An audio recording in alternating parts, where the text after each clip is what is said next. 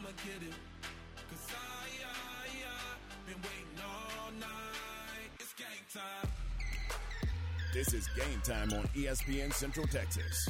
Here's Tom Barfield and Ward White. Hey, good afternoon. Welcome. Welcome to game time here on a football Friday. It's game day. We are glad you're with us as we get ready to roll through a uh, a a Friday afternoon. Tom Barfield, Aaron Sexton in our in our Allen Samuel studios, and Ward White's is uh, in Temple at Wildcat Stadium, where the Cats are going to get ready to uh, take on the Hippos of Hutto. Ward, how are you? You ready to go? Outstanding. Yes, I'm ready to go. It is a football Friday, and it's always fun to uh, start the show in a press box somewhere on a Friday afternoon. that that that is a good thing, isn't it? Yes, it is. Yes, it is. Should be fun one tonight. So, uh, t- tell me what you're looking for out of the uh, out of the Cats. Obviously, not the start that they've that they've wanted at, at 0 and 2, but uh, continue growth, continue development within the within the season. So, what are you looking for tonight as uh, as they play the Hippos? Well, I, you know, I think that the offense needs to get on track. They really haven't found a rhythm offensively all season long uh, against the first two teams, and so you have an opportunity tonight to maybe get that moving in the right direction before you get into district play. And this is the last tune-up before district play, so you kind of need to do that. Uh, defensively, I think they need to be better up front defensively. The uh, front line has not put a whole lot of pressure on the opposing offense, so they're going to have to be better in that situation.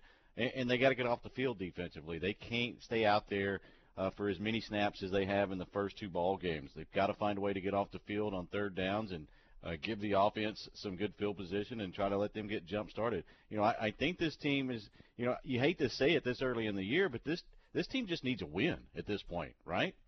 Well, yeah, I mean, I, I, I that's that's exactly right. I mean, you, we've talked about it before. You got to cash that paycheck at the end of the week, and when you, uh, you know, when you're playing football, and, and, and then you go out on the field. I mean, you, you need to win a football game on Friday night, and I, I think Coach Stewart and, and the Cats are probably in that position right now. And yeah, they want to get better, and they want to do all those things, but you, you want to win one. You want to get you want to get a taste of that as you get ready for, to uh, to go into district play. Well, yeah, I think it's important that you know we've talked about it in length about you know you want to schedule good opponents and you know the the outcome is, is not you know the most important thing it's the, that your team gets better well it, it, that's that's all well and good until you're staring down the barrel of not having a win before you get into district play I, I think that that's something you need to find a win in that situation too and still make yourself a better team. I'm not saying you need to schedule one cupcake or do anything like that. I, I don't ever buy into that.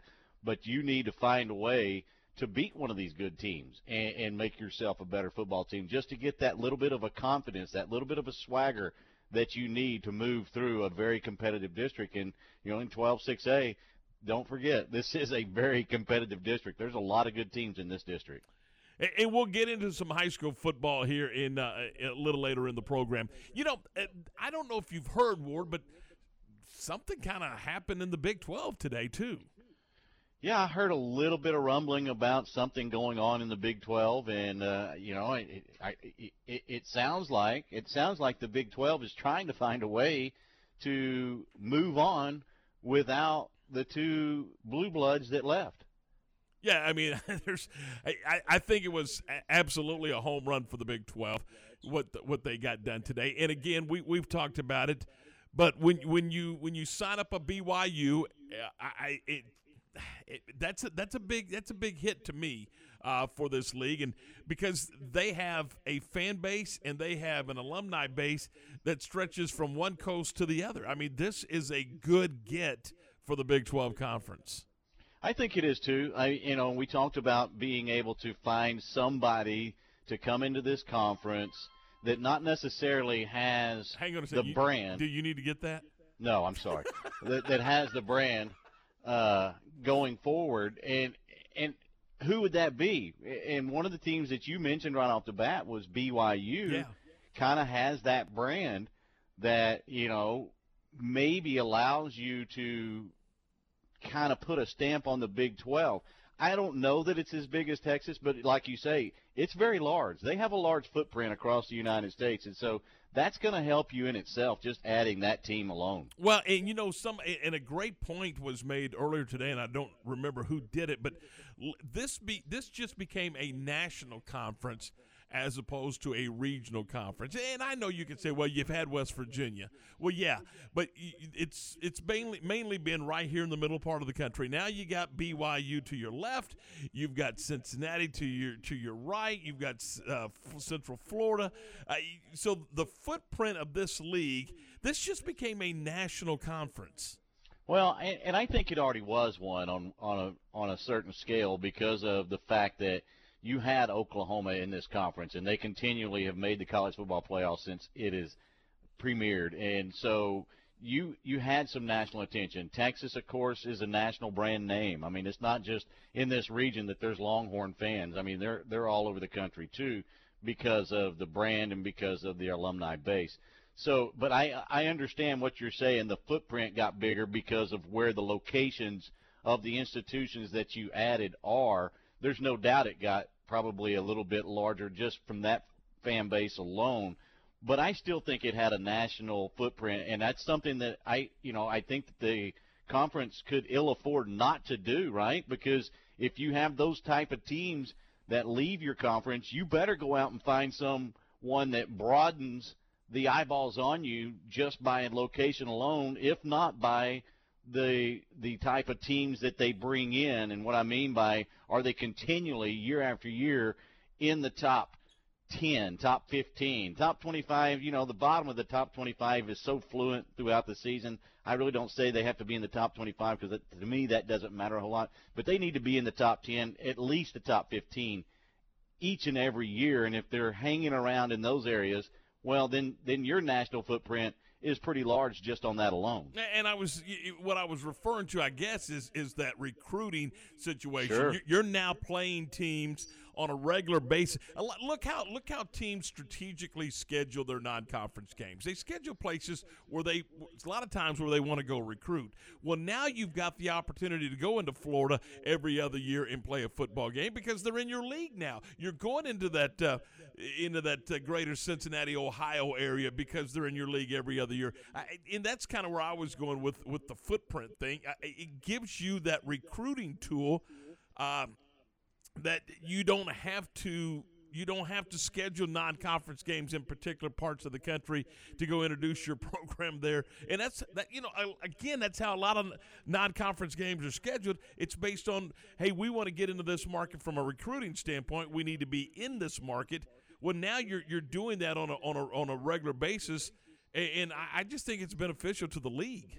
Well I I agree with that to a certain extent but for me and, and, you probably already know where I'm going with this because I, I feel like you better win Texas before you worry about winning somewhere else because the best players in the country are coming from your own backyard and they're venturing out somewhere else. And we've always said we've got to find or you've got to find a way to keep those kiddos at home. Now, I don't know if this is going to do it, but it gives them a larger map to look at and say, hey, I get to play here, I get to play here, I get to play here. Well, maybe that helps you a little bit. But I, I, I'm a firm believer if you better you better win that recruiting battle here at home before you start trying to worry about everywhere else. Now, pick up some others in the other place, and you make a valid point. Yeah, you need to. But for me, I need to win this backyard. Well, this I, needs I, to be I, mine, and I don't want anybody else coming in and stealing my players. And that's what's happened time and time again. And part of the reason why Oklahoma and, and Texas left, it yeah, it's for the money. It's to be in that conference. But they got tired of losing players to the SEC. Now they can say, "Hey, you want to play in that big conference? Well, big boy, I'm in that big conference." Yeah, especially in the uh, Houston area. I mean, that's just become SEC country as far as recruiting and the big recruits that come out of that area. Now, of course, a few will, you know, go to uh, Big 12 schools and have went to uh, Texas and Oklahoma, but A and M has just killed recruiting, and I mean that in a good way. And LSU. dominated, and LSU, and you know, every once in a while you get Alabama or Georgia come in and cherry pick a, a, a prospect or two, but they've just dominated recruiting in Houston for the past, well, ever since A and M you know, join the SEC pretty much. And I agree, you better be able to recruit the state of Texas. You have to recruit the state of Texas. Sure. But everybody else knows that too. And there's only about 12 or 13 Division One schools located within the borders of this state that know that as well. I, I'm saying that you better be able to find some angles, uh, some other angles in your recruiting. Uh, in your recruiting territory to go find some players because it is so crowded. And, and as you pointed out, the Oklahomas, the Oklahoma States, I mean, the LSUs, the McNeeses, they're all coming over here because they know this is where the great players are located. Yeah, and and and and you know they should. They, they're smart for doing that. But the ones I'm talking about is you're letting some of the big boys go, and you got to find a way to keep some of those guys here. Well, you know, it, but again, I don't know how that's accomplished, but I, I I do feel like that that's that's something that that's been missing from all these schools around here. I, I I'm not just pointing at at one school in the Big 12. I think a, a lot of them have missed the boat, mm-hmm. and and it may have been because I, it, maybe it was the conference, maybe it wasn't the conference. I don't know. I have no idea. But I do know that if you talk to those coaches in the Big 12, you go to them and they say, you know, what's the first thing you want to do in recruiting? I want to win the war in Texas. I want to keep kids at home and get the best players in this state excited about going to my school. I, I would just, I would bet that that's the first thing that comes out of their mouth. And uh, let's see what else is going on. We're gonna and we're gonna talk about that probably a, a lot today. In fact, I know we will because uh, Drew Davison from the Fort Worth Star Telegram is going to be on with us next. Uh, I do want to talk a little bit about uh, uh, the, the Cowboy game last night, and I, I saw a text. Wh- Or, eh, well, no, it was actually on Facebook. Uh, Steven Simcox, our, our good buddy, he posted, "Yep, uh, some things never change. The Cowboys were just good enough to lose last night." And so, you, you know, in in Ward, we've talked so much about Zeke and so much about Dak and so much about the offensive line and so much about a new defensive coordinator and a new linebacker and all that. In in part of the problem last night, kicking game. Oh yeah, I mean that that's something that that will drive a coach absolutely crazy is to have to worry about the kicking game. Now you want to be sound in the kicking game, you want to spend a lot of time on the kicking game, but you want that to be almost automatic. Automatic I mean, in it- the NFL. Yeah, it, it, and it, well, almost anywhere. I mean, you you want to have the confidence that you can roll out and kick a PAT, you know, seven out of seven times in a ball game if you need to. That's just something that will make a coach old before his time. And e- even the the mid-range field goals should be, you know, pretty close eh, to where you you can see. You know, I understand you miss hit one every now, but that one he missed last night, that was terrible. That was an awful kick, and and I, I don't know. It, it's that's got to get cleaned up in a hurry because look, you had that extra point in that field goal. Guess what? In Yeah. the ball game. Well, it changes the complexion of that last drive because now they're going to. Uh, it, well, it changes the complexion of the last two drives, really, if, you, if you're able to execute. But man, uh, you're right; those those have to be automatics. I mean, we're talking about in the National Football League; those guys are, are from 47, 48 yards. That's just about automatic these days. I mean, these guys Should are so, so good, and, and and I know they moved the PAT back. Uh, a couple of years ago, but that's me that, that's that you you've got to drill that home 99.9% of the time. You you, you can't have that. And he said it. I mean, he he at least he owned it. Uh, but it doesn't do any good. You're now 0 and 1 as you get ready for the Chargers on the road on Sunday, uh, a week from Sunday anyway. Oh yeah, and you're going to be without one of your best offensive linemen as well. Is La'el Collins has now been hit with a five-game uh, suspension from the NFL, so that offensive line just got troublesome for the Dallas Cowboys, and that's some place that we've said you can't have any problems there. You No. just can't. There's not enough depth. And, and there's and when you got these parts moving in and out like that, there's no continuity on the offensive line, and we've screamed about continuity for the last two years with that group. Yeah, uh, and, and now you you've got to try to figure some things out, and you better figure them out in a hurry, uh, because again, if that offensive line is is decimated, well, your big time high dollar quarterback's in trouble because you can ill afford to get him back there and get hurt. All right, so here's what we got. We're, we're going to visit with Drew Davison from the Fort Worth Star Telegram and talk about uh, the Big 12 and talk about the expansion and the new look of the conference. We will also talk with Greg Tepper from Dave Campbell's Texas Football Magazine today. And uh, we'll visit with Greg about uh, high school football and all that kind of fun stuff. And then uh, Kyle Youmans from uh, the Dallas Cowboy Network would join us around 5:30 this afternoon to uh, talk about uh, last night's football game and look ahead to the Sunday game, and of course talk about uh, Collins in that suspension. So we got a lot of stuff on the table today for this uh, for this Football Friday edition of the program. Now it, it's a strange deal for me, Ward, because this is one of those rare Friday nights where. I'm, I'm twiddling my thumbs. Uh, you know, what do I do? I, you know, my deal was last night. Uh, uh, Killeen knocked off Waco 42 to six last night. So I, I'm going okay. Let me get the list out and start finding a game I want to go watch. that's that's kind of the plan tonight. But I'll be I'll be one of those guys hanging on the fence someplace. Well, it's so hard, uh, you know, to have Thursday night games, and I get it because stadiums and you have to have those Thursday night games. But I never was a fan uh, as as a coach to have that Thursday night game because it just, I mean, look, athletes, especially high school athletes, but any athlete, you know, this is a creature of habit, and you get that thing out of out of kilter, and any, you know, anything bad can happen, and probably will, just because that's the way it is. And so having those Thursday night games are just they're really tough. And you know, for you and I who who do this from up here, Thursday nights you get it in. you- You're kind of excited because you get a thir- hey, we get a game day early this week, and then you look around and you go, now what in the heck am I going to do Friday night? Yeah, now what? that's exactly right. Now what? And that's why I hate open dates. Uh, you know, Yes. what I do with that. I know coaches and players probably like them, but I'm like, no, no, no, no, no. We, we can't have an open day. All right, uh, 17 after 4, 417. This is game time here on ESPN Central Texas. To you by the Nitsche Group. Since 1949, Texans have secured their insurance needs through the Nitsche Group. Learn more at thenitschegroup.com. This is a Fox 44 weather update. I'm Chief Meteorologist Mike LaPointe. Looking great for high school football tonight. Clear skies, very quiet conditions.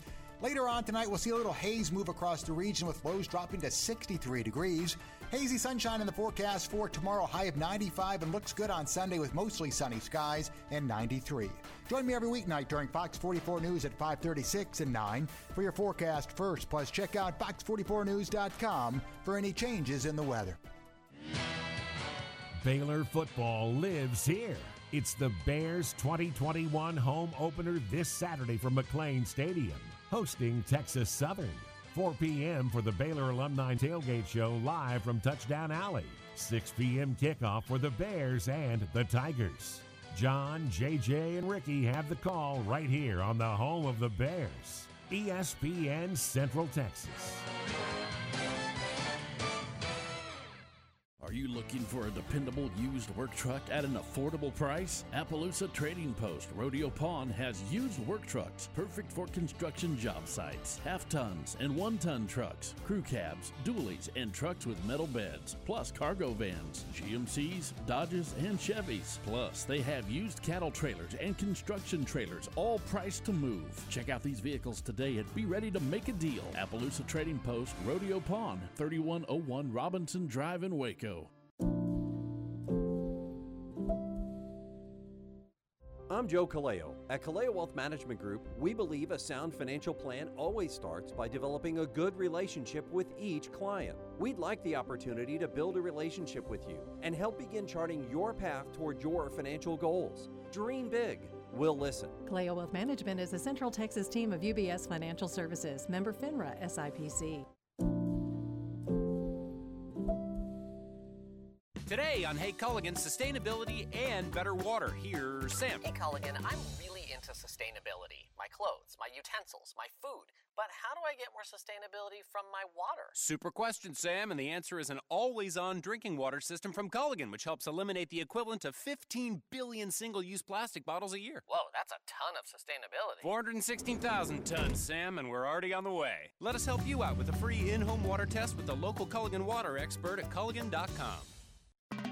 Have you heard about the new Quesabirria? That's right, Quesabirria. Their hottest new food in the country, and way cool tacos and tamales at Union Hall is the place to get them. Delicious, savory braised beef on a bed of cheese and corn tortilla, grilled crispy with onions and cilantro, and served with a consomme dipping sauce. Way cool tacos in Union Hall, handcrafted with love and inspired by their family's generations of Tex Mex recipes. Located in Union Hall at 720 Franklin Avenue in Waco. Your body needs essential nutrients to keep you healthy and feeling good. While these nutrients are found in the food we eat, most adults don't get everything they need through diet alone. That's where Cooper Complete comes in. Visit CooperVitaminQuiz.com and take the vitamin needs assessment. When you do, you'll not only find the right supplements for you, you'll get 10% off your next purchase. That's CooperVitaminQuiz.com for 10% off Cooper Complete supplements and the knowledge you need to fill the nutrient gaps left by your diet. ESPN Radio Sports Center. I'm Ward Weitz with your ESPN Central Texas Sports Center update brought to you by McAdams and Sons Roofing. Dak Prescott threw for 403 yards and three touchdowns, had one interception, and the Cowboys only rushed for 60 yards. The Super Bowl champ Tampa Bay Buccaneers beat the Cowboys 31 to 29 to start the NFL season. College football tonight, one game in the Big 12. Kansas is at number 17, Coastal Carolina. Kickoff at 6:30. Last night in high school football, Harker Heights and McNeil had their game postponed because of stadium issues. The Killeen Kangaroos beat Waco Lions 42 to nothing. Tonight on our airways, Waco University hosts Terrell on Star 104.9, pregame at 7. And the Temple Wildcats host the Huddle Hippos, pregame at 7 on Fox Sports Central Texas. The Baylor Bears have their home opener tomorrow at McLane Stadium with Texas Southern. Our coverage starts with Game Day Live with Tom Barfield, Matt Mosley, and Lark Smith starting at 2 o'clock. Sports Center every 20 minutes, only on ESPN Central Texas. Now, back to the Allen Samuel Studios.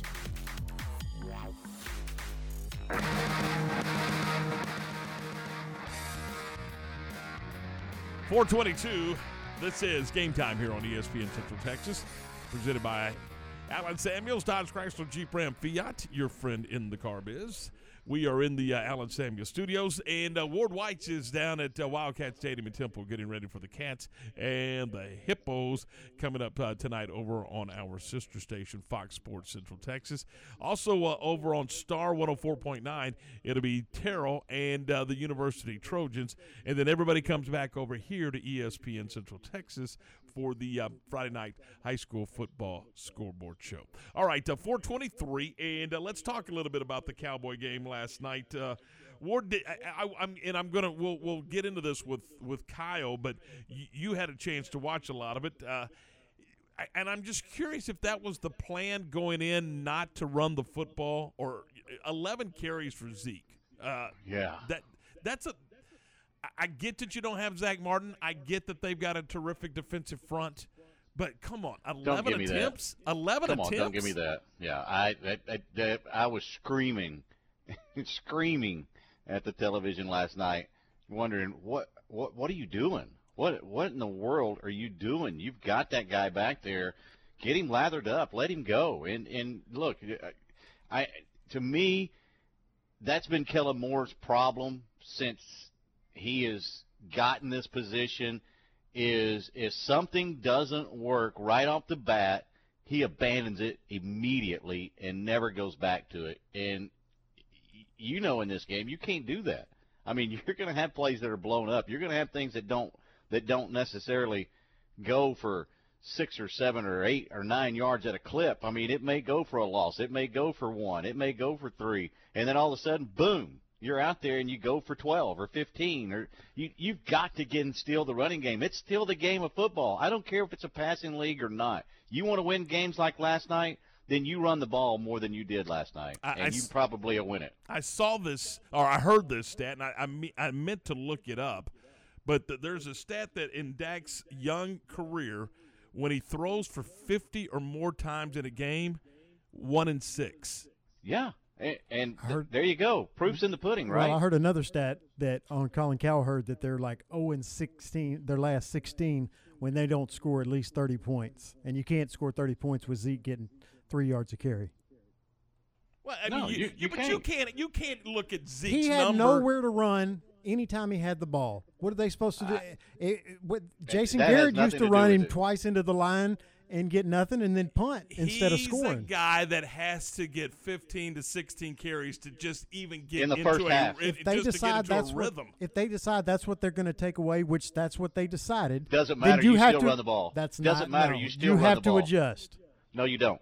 Absolutely don't. You do not change your game plan that early because of something somebody else is doing. You- you're you not- still you're find not- a way to run the ball. You're not going to win. This team's not going to win with he with him throwing 58 times. They're not, gonna going to It's win. not going to happen. No. It's not going to happen. You're right. You're absolutely right. It does too many things wrong. Uh, it also stretches your defense to where they're not going to be able to withstand it. You can't have them taking that many Well, snaps. you- you There's so manage- many other things involved in it. And, and look, you got to be able. And Kellen Moore didn't set up anything again last night, and that's been another complaint that you know for me. And, and look, I'm being critical, but you, it, it's not real hard to see that you. I, there's no rhyme or reason for the play calls that sometimes that he has in a game. It to me, I can't see where he's looking three or four plays ahead or a series ahead or setting something up to do something else. I, and you can't do that by only running the ball that many times. I mean, you have to run the ball, and you you have to be able to do it. And, and even if it's not working, you still have to try to be able to establish the running game. Where's the game won? On the line of scrimmage. 99% time the football game is won at the line of scrimmage. And if you win the line of scrimmage, you can run the football. Don't give me and- just running it that few times. That's not going to get Zeke into a ball game. He knows he's not going to get that many carries, and he's that type of running back. What are the best running backs?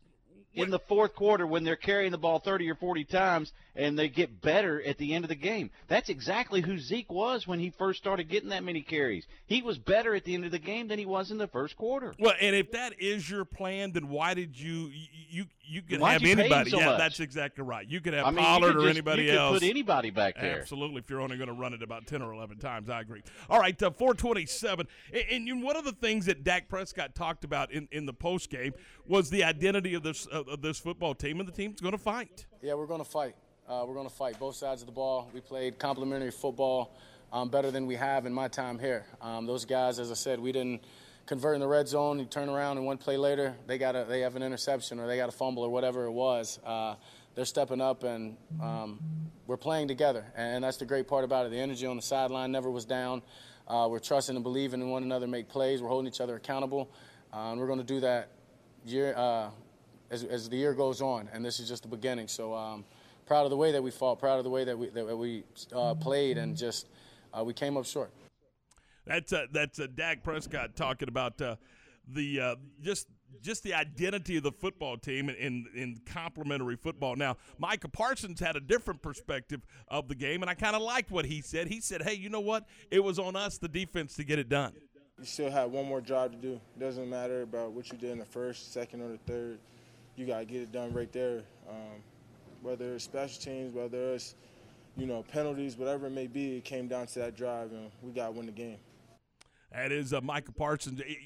And- And, you That's know, what you want. Yeah, you want a guy to say that. Absolutely, you want a guy to say that. And you know what? And and you want the kicker to step up and say, "Hey, look, you know, I didn't get my job done either." But at the end of the day, I'd much rather that kicker get the job done than step up to the podium and say he didn't. You know, you know what I mean? Well, yeah. So execute is what it comes down to. But uh, you know, and uh, look, we can argue all day long. I know Tom Brady threw it 50 times uh, in the game last night, and they didn't run it, but about 14 or 15 times Tampa Bay. But I, I, I, for me, if you got Zeke and a trimmed down Zeke and, and all of that stuff, use him. Con- control control the line of scrimmage, control the clock, and with with Zeke. And again, I understand Martin wasn't there. That's a great defensive line, but you just don't abandon the uh, the uh, the running game uh, that early. Not, not to me, you don't. I, I just you just don't. And and I, you know, it's still, you know, it's a viable part of the offense, or it should be a viable part of the offense. And you know, I, I get tired of everybody saying, "Well, it's a passing game now." Well, not if you run the ball. It's not. I mean, you go make it a different game then, and, and and put them in a different situation. Why why do you see so many college coaches running some different things, and, and some high school coaches? Tom, you've seen them line up in the wing tee. Why? Because nobody else does it, and it gives you an advantage. Well, if nobody else is throwing the ball in the NFL and you can run it, uh, then run it and make it an advantage for you. I, I, you have the horses to be able to do it, and it's on you for not getting it done. All right, uh, four thirty, and uh, we'll talk more about the Cowboys a little later on with Kyle Youmans. We're, when we come and we're running late. When we come back, we're going to visit with Drew Davison of the Fort Worth Star Telegram. That's next on ESPN Central Texas. Have you been thinking about a new deck for your home, lake house, or country place, or maybe a new pergola for your backyard, or redoing a room to give it a more western or rustic look? If the answer is yes, we invite you to come see us at Redwoods Incorporated. We take pride in having the best selection in the greater Waco area for top quality wood products. It makes no difference if you are just wanting ideas, curious about probable cost, or want us to recommend an outstanding contractor. Our folks at Redwoods Incorporated want to help you from start to finish. Come visit with Greg or Scott and see our new showroom conveniently located on Esther Drive, just off North Valley Mills behind Applebee's restaurant. Redwoods Incorporated wants you to know no project is too big or too small for us to give you our personal attention. So please call us at 772 5243 or just stop by Redwoods Incorporated anytime and let us show you how helpful we can be. You'll be glad you did. Hey, it's Matt Mosley from the Matt Mosley Show on ESPN Central Texas. Exceptional experience, extraordinary results. That's what you receive when you hire the attorneys at Steckler, Wayne, Cochran, Cherry Law Firm. They're trial lawyers with over 100 years combined experience, specializing in catastrophic personal injury and product defect cases, as well as business disputes. Steckler, Wayne, Cochran, Cherry now has an office in Waco, managed by local attorney Craig Cherry. Craig Cherry's triple board certified. Fewer than 1% of all lawyers in Texas are triple board certified. He's obtained significant settlements and verdicts for his clients, due in no small part to his ingenuity and relentless tenacity. His tireless dedication and ability to anticipate his opponent's next move makes him the ultimate opponent in the courtroom. Learn more about Steckler, Wayne, Cochran, Cherry Law Firm at swclaw.com. That's swclaw.com. Come as you are and enjoy food you won't forget at Oakley's Rustic Grill and Oakley's Shuck and Shack at the Route 77 Food Truck Park. Oakley's Rustic Grill features burgers, baskets, and po' boys, plus a Monday through Friday lunch special. One entree, two sides for $8.99. Try the Buffalo Mac and Cheese. It's mac and cheese topped with buffalo fried chicken tenders, or the Big Tex Burger, brisket and a chuck patty topped with cheddar cheese, applewood smoked bacon, onions, pickles, and barbecue sauce. Oakley's Shuck and Shack features fresh seafood, grilled cheese, and more. They have lobster served three different ways, plus Gulf and Blue Point oysters and oysters Rockefeller.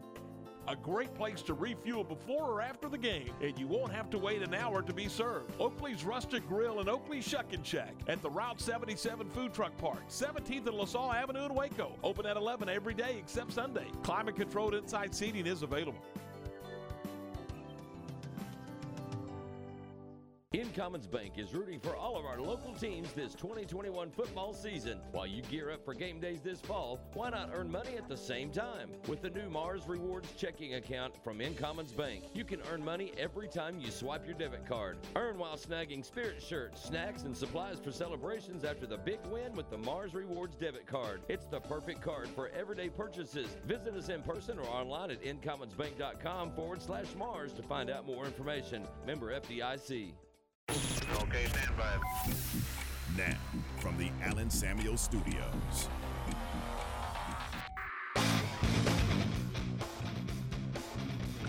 All right, 434. Welcome back in. This is game time on a Friday afternoon. It is game day. A lot of high school football in and around Central Texas. And we got one Big 12 game coming up tonight, Coastal and, and Kansas. And we're going to talk some about Big 12 football. We're going to welcome into the program from the Fort Worth Star Telegram, Drew Davison. Drew, uh, good afternoon. How are you today?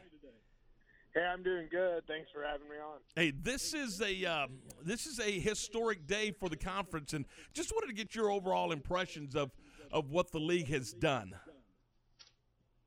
Yeah, well, I mean, I think it was necessary, right, to to expand with OU and Texas leaving, and, and I do feel like they got the four best available programs. I don't think any Power Five school uh, was going to leave, you know, to join the Big Twelve. So uh, they kind of had to look at the Group of Five level and and obviously the independent level with BYU, and, and I think they, you know, all four, you know, bring something to the league. I think BYU's, you know, clearly brings the most immediate value, uh, just in terms of their fan base and, and tradition-rich programs. Uh, and then when you look at a Houston, that just helps the Big 12 kind of further solidify itself as, as a Texas conference, a Texas league, uh, with four schools here in our state, and then uh, UCF and, and Cincy. You know, they've obviously had some recent success, and, and Cincy's, you know, uh, got got a pretty good basketball tradition as well. So I think, you know, all four make sense, and, and I feel like the league, from a football perspective, uh, should be able to hang with the Pac-12s and and the ACCs of the world going forward. So do you feel like that these four teams are beneficial enough to keep this conference at a Power Five conference? Yeah, I mean, if, if, if there's a Power Five, they are certainly uh, the fifth best, if not in some cases better than that.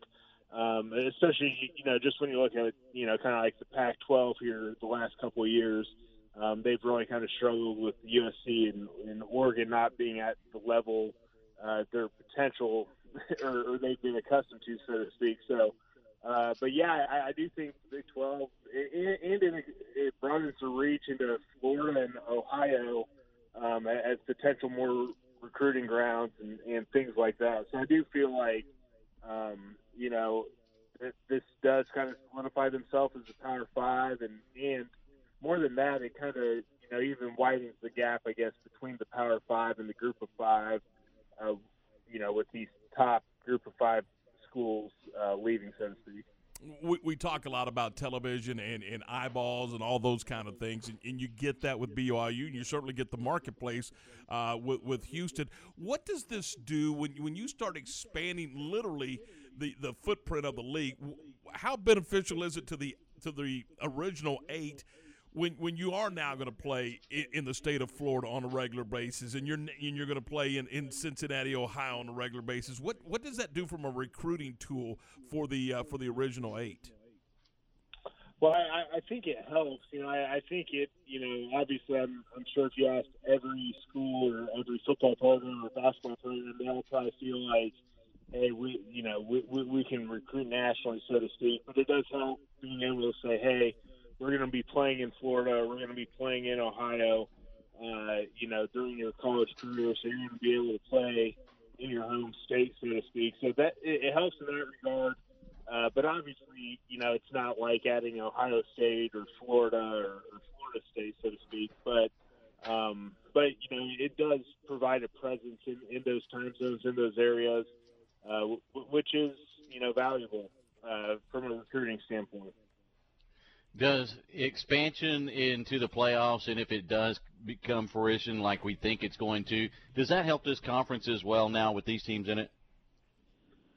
Yeah, I think so. I mean, I, I do think, you know, I, I don't see how the Big 12 loses its Power 5 label unless, you know, that they decide that, hey, we're just doing the Power 4, right? Then they're on the outside looking in. But uh, I, I do think you know it, it, it gets them a seat at the table. And in these four programs, I mean, if you look at a Cincy under Luke Fickell, a top ten caliber program, so um, you know these the four schools they're adding have kind of proven themselves on the field, so to speak. So you know it's not like uh, the, their reaches or stretches that you know oh can these schools play? I mean they've shown here in the last uh, decade that yes, they can and, and they can play uh, with the best teams in the country.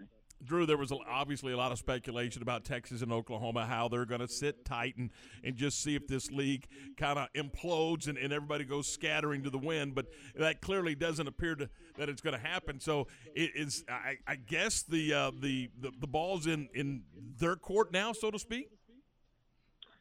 Yeah, one, and I and I have not been told whether OU or Texas just simply abstain from the vote, or if they were no votes on expansion. You know, the, the press release just said the eight continuing members all unanimously approved these decisions. So, um, you know, it, it kind of remains to be seen whether or not uh, or Texas and OU, like I said, just kind of sat out, abstained because they're not going to be part of the league going forward, or uh, if, if they were no votes, and and you know, I, you know, I, I think it's going to you know be decided by lawyers whether or not you know there may be a legal case that hey this isn't the league we signed up for or what we agreed to or whatnot. So um, you, you know I think uh, I'm sure attorneys are getting excited about the uh, the, the the billable hours coming their way, uh, so to speak. But but for us fans, you know that doesn't factor in too too much, right? You know whether or not um, you know OU or Texas, uh, you know, is, is subject to whatever fee. But uh, but long story short, I I don't know where UT and OU stand, but I'm sure they want to get out as soon as possible. I mean, just just from the simple recruiting perspective, right? We talked about the Big 12 benefiting by getting into Ohio and Florida. Uh, Texas and OU uh, probably aren't benefiting uh, by saying, "Hey, we're going to the SEC," and now telling kids, "Well, that well, you're going to play the first few years of your college career as a lame dunk in the Big 12, and then we're going to the SEC." So uh, they're not really able to use the SEC as a as a selling point right now. So um, that, that's what I'm sure they're trying to work out or figure out a, a way to get out earlier. But you know, the Big 12 uh, certainly strength in its case is a viable league today get in the future, whereas OU and Texas will have to pay, or you know there will be some sort of negotiation uh, on the horizon. With the Big 12 adding these four teams, did that strengthen their hand against Texas and OU in that situation? You think? Uh, you, you know, I'm not a lawyer, so I don't know if it strength it, it strengthened it in terms of the league's not going to dissolve uh, and, and there will be a league to pay, so to speak, that can collect those checks. Um, it may have weakened it if if there. I and I, I don't know the bylaws myself. I'm not an attorney, but you know, if, if there is some sort of legalese where, hey, this is not the conference we agreed to these terms mm-hmm. on or whatnot. So that's why I just think, uh, you, you know, it, it'll probably ultimately be handled in a courtroom somewhere. Um, but I, I do think the Big 12 strengthened itself as a viable conference going forward, as opposed to being on life support like we thought they were uh, when the news broke that OU and UT are leaving. Now let's uh, let's turn our attentions to what's going on on the field. Obviously, great start for uh, for the Frogs as they get the big win over Duquesne, and now the Cal Bears are, are next up for TCU. Yeah, uh, Cal, you know, it's kind of a rematch of the 2018 Cheez It Bowl, kind of uh, the infamous nine interception game, uh, the best bad football game you might, maybe in recent uh, years uh, that that anyone has seen. But you know, Cal, Cal is the the quarterback that started that game was a freshman uh, in 2018. He's a senior now, and obviously has improved and grown. Uh, but Cal is coming off uh, lost to Nevada. They blew a early lead uh, to the Wolfpack. So you know, obviously they're trying to get uh, things straightened out and, and on the right track. Uh, but TCU, you know, you know they kind of had what you would expect facing a one double A team. Um, you know, big win. They looked good, of course. Um, but you know, this week will really kind of tell just how they match up against another Power Five team. Uh, but TCU certainly, you know, inside their building, they feel like they've got something spe- something potentially special uh, brewing. Hey Drew, man, we uh, we appreciate the time. Thanks so much for uh, for popping on and and, uh, and talking Big Twelve football with us. We look forward to to visiting with you again soon. I always enjoy talking to you guys. Take care. Hey, have a great day. That is a Drew Davison from the Fort Worth Star Telegram, and uh, the uh, the Frogs and and and and uh, Cal coming up tomorrow afternoon at two thirty. And it's interesting, Ward, just to listen to everybody's different take on on the same news. I mean, in, in for some, mm-hmm. it's dramatically different. I mean, but uh, uh, one thing's for sure. Uh, th- th- this league today uh, certainly solidified itself, and, and that's uh, that's that's great news for everybody concerned. Yeah, I, I think it took a step in the right direction, and it, it's going to be interesting, like he said. You know, how does it unfold from here? Because one, I know that that probably Texas and OU, as he alluded to, want to get to the SEC to use that as a recruiting tool and and everything else that comes with it sooner than later. And I think I I would think I, I don't know this, but I would think that the Big 12 wants to move on sooner than later and, and get these these guys in uh, in here. They did this for a reason, and it's not you know to, to just sit back and go, well, we'll see you in about four or five years. I mean, they you know they want to they want to try to strengthen their conference as soon as possible, and so in, in all the questions to to go away. Oh, yeah. I, I don't know how it plays out. I you know I I don't think. I don't think you want to be the one that you know the Big 12 wants their money. There's no doubt about it. But I I just see this thing coming to a conclusion sooner rather than later on an agreement to to where it's beneficial for both sides. Well, uh, and I hope you're right. And, and again, the cool thing about it is for for for the Big 12 is BYU's an independent, and they don't have to talk to anybody. So sure, they're they're, they're headed this way as soon as possible. You know, they're you know they're, Yeah. they're, they got a for sale sign in the front yard right now. And they're packing their their their their belongings, and they're headed to the Big 12. And I think they'll be here in 2023. So uh, you know that's that's a positive. So we'll see how that all goes. Hey, don't forget tomorrow we're going to be broadcasting live from 10 until noon. We are going to be over at Diamore Fine Jewelers, and that's at 4541 West Waco Drive.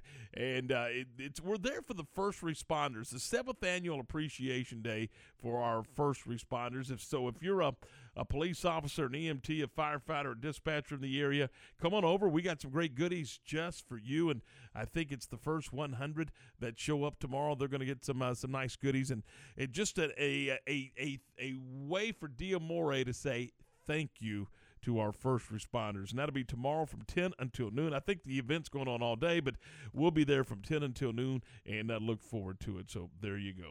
Uh, uh, well, let's take a second here and let's talk about Allen Samuels, Dodge Chrysler Jeep Ram Fiat, your friend in the car business.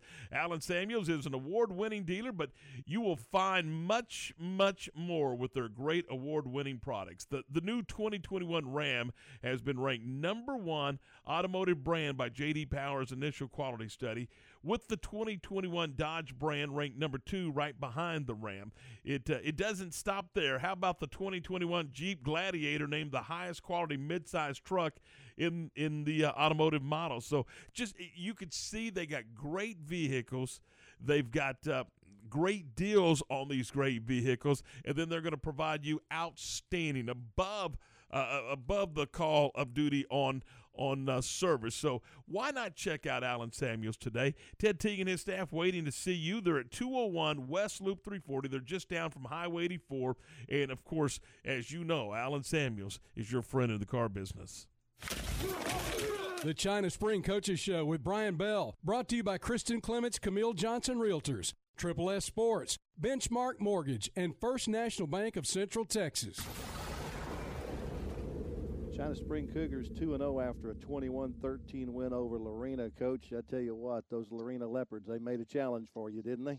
Absolutely, yes, sir. They're uh, I knew it going into the game. They're going to be well coached and play hard, and uh, they got some really good athletes over there, and uh, um, some big play potential. And so uh, they got behind us on a couple things and made it definitely made it a game and, and, and scared us for for a while there. What What is it about your offense that you think you need to improve on? Generically speaking, I think the passing game we just got to get more consistent. In the running game, we got to find guys that are that are willing to kind of step up in in the box and do things right. Um, I think the one thing we're doing really good right now offensively is protecting the ball. Uh, those guys are really being being intentional about uh, protecting the football when they're running it, and uh, ball security is really giving us a chance first few games, and hopefully we can continue that and uh, keep taking care of the football. Defensively, what did maybe Lorena expose that you need to fix? A lot of different things. I think they just they were a little bit more physical than we were. You know, we didn't throw the ball efficiently enough, and and a lot of those were um, just uh, not not completing balls, and uh, part of that was bad play calling and not giving us a chance to uh, to exploit Lorena's weaknesses. So that's on me, and so.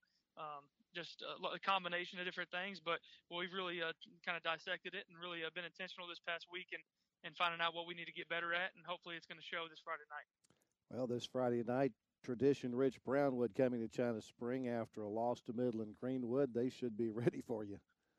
Absolutely, I know the Brownwood Lions are are uh, ready to play us uh, for a lot of different reasons, but you know, Major, our quarterback, used to used to go to Brownwood, and so uh, they're they're definitely going to be ready to play this week. And um, after after beating them last year, they're going to be ready to come back with some vengeance. ESPN Central Texas. When shopping for a home mortgage, Benchmark Mortgage, Waco, Central Texas is ready to bring you home, offering conventional VA, FHA, and USDA loan products for purchase and refinance transactions. Our team is committed to providing a first class experience and united by the Benchmark core values success, relationship, dynamic, excellence, and positive attitude. We provide certainty in uncertain times. Benchmark Mortgage, Waco, Central Texas, locally owned and operated by Adam Goldenberg, NMLS number 746474, with 20 years experience. Visit adamgoldenberg.benchmark.us. U.S. Kristen Clements, a realtor with Camille Johnson Real Estate, has been working in the real estate profession since 2013. Kristen specializes in the greater Waco and surrounding areas. Born and raised in Waco, Kristen is a graduate of Baylor University, and she and her husband and three children currently reside in China Spring. If you're looking to relocate and need a hard-working agent to work on your behalf, call Kristen Clements today, 717 3020, or check her out at CamilleJohnson.com. When you work with a bank, you should expect the best of everything. That includes face to face personal service and the kind of community banking care that only comes from one neighbor to another.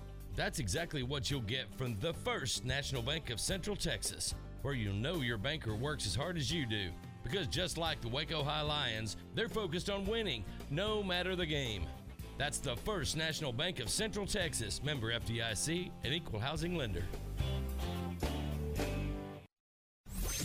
Triple S Sports is your one stop shop for all baseball and softball gear. They have the latest bats, gloves, balls, and equipment from the names you know and trust Rawlings, Louisville Slugger, DeMarini, Wilson, Easton, Mizuno, Under Armour, and New Balance. Play ball! Triple S Sports can also take care of your team uniform needs with their large selection of the latest sublimated apparel and custom caps. Ask about team, league, and school special discounts. Stop by their warehouse in Waco or visit them at triplessports.com. Time now for the Ranger Roundup, brought to you by Kaleo Wealth Management Group. All right, 452. We're eight in front of five. Uh, Okay, Ward. Here we go. Yes. Here we go. Mhm. How many in a row are the Rangers going for tonight? That would be five. Five, big boy. They may not lose another one.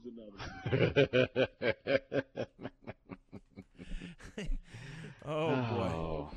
Is this official winning streak now? It, Past three's an official winning streak, right? You know, one in a row for Texas is a winning streak. So Oh my. uh, th- they are going for five in a row tonight when they take on the Oakland Athletics. Texas at 51 Ugh. and 88, and Oakland at 76 and 64. And of course, Oakland and Seattle and, and Houston all in a battle, while uh, Texas kind of sits back and watches. Not so much. Yeah, not so much. So, uh, anyway, uh, but they have, you know, these young guys. We, we talked about it. Uh, I guess what uh, yesterday after the uh, Wednesday afternoon get out of town game. The the, the Rangers, the, these young guys have given great effort, and and they're kind of fun to watch. And it will be interesting to see who how the Rangers construct their roster next year going into spring training. Yeah, I think that's going to be something to keep an eye on. And, you know, is it going to come within? Uh, are they going to go out and, and get some guys and, and keep building uh, the infrastructure of the minor leagues? Because I still feel like that that's, you know, someplace that they were lacking for a long time, and, and they've come up quite a bit this season alone in, in their minor league uh, structure of what they've got on the farm system. And, you know, that's what good teams do to help them get to where they want to be. I mean, we saw it before, you know, when the Rangers were good, Tom, you pointed out that, you know, they had the best minor league in baseball at that time. Mhm. I mean, there's no question that they did. And the Houston Astros, they lost 100 games two seasons in a row, but they were building that minor league system. Then they got really good in the minor league system. They ushered those guys into the bigs, and look out, they win a World Series. So it's the way to get it done. It's just, man, it's hard to watch, though. All right, uh, 455. We're five away from five. This is game time here on ESPN Central Texas. The Baylor Bears open up the 2021 home campaign hosting Texas Southern this Saturday night at 6. And we'll be there with the Baylor Tailgate Show. Hi, this is Tom Barfield. Join Lark Smith, Matt Mosley, and me for the Baylor Tailgate Show starting Saturday afternoon at 2 o'clock. We'll be there to preview the game, bring you interviews and scores, and a whole lot more. Don't miss the Baylor Tailgate Show presented by the Office of Baylor Alumni this Saturday at 2 on your flagship station for Baylor football, ESPN Central Texas. Since 1975, Schmaltz's Sandwich Shop has been serving their one of a kind sandwiches, soups, and salads to hungry Central Texans. They start early in the morning baking their homemade artisan bread. The sandwiches are oven toasted, giving the bread a crunchy crust covering and a soft and dry, airy center. Ask for everyone's favorite, the Schmaltz, combination of three cheeses, three meats, and all the fixins. They welcome phone in orders at their Town West or downtown locations. Waco born and bred, Schmaltz's Sandwich Shop. Everything for you. Go the distance with First Central Credit Union, your local team. Cheer on with lower payments by refinancing your vehicle. Rates are as low as 1.99% APR. First Central makes it a winning season with financing set to your preferences. You can select your due date and your payment frequency. Our local lenders are here to help with a game plan that meets your needs. Apply online. We make it easy to score at firstcentralcu.com. We're your team. Membership and loan policy requirements apply. Member NCUA. Michael Hurley of Hurley Benefit Services. I think one of the challenges that all small business owners are facing today is while they may be less than 50 employees, they're still competing with the big box companies that have full blown benefit plans. Employers are looking for solutions, and my out of the box thinking is providing a solution. With the innovative coverage offered by Hurley Benefit Services, you can have individual or group coverage that is a lot better, that costs a lot less. HurleyBenefits.com. Total Office Solutions is one of the largest locally owned and operated commercial furniture dealers in Central Texas. Their staff of consultants provide project management, layout design, and turnkey installations. Whether you need chairs, desk, or complete furniture renovation, Total Office Solutions is your provider of all steel, HON, JSI, and Gunlocke furniture. Total Office Solutions, where customer service and satisfaction is their number one goal. 216 Schroeder Drive in Waco and at mytotaloffice.com. Automatic Chef Canteen is Central Texas' premier break room vending service provider. Automatic Chef offers micro markets, office coffee and tea service, breakfast, lunch, and dinner products, touchless vending, cashless payments, innovative technology. Let Automatic Chef Canteen design a break room that fits your specific needs. For over 50 years, Central Texas companies have relied on Automatic Chef Canteen for all their break room needs. Automatic Chef Canteen, 6900 Imperial Drive in Waco, and online at automaticchefcanteen.com www.thebrainfuck.com. Last Chance Bar in Bellmead is under new ownership. This family owned and operated establishment offers a small town atmosphere with a rustic down home feel. Open seven days a week, this hometown sports bar offers a variety of entertainment. Pool tournaments every Monday and Tuesday, karaoke every Thursday, and live music Saturdays. Located at 1200 New Dallas Highway in Bellmead. Only minutes from I 35 and a short ride from downtown Waco. With the coldest beer in town and some friendly faces, stop into Last Chance Bar for some good old Texas hospitality. For more information and upcoming events, log on to lastchancebartx.com. From the Allen Samuels Dodge Chrysler Jeep Ram Studios.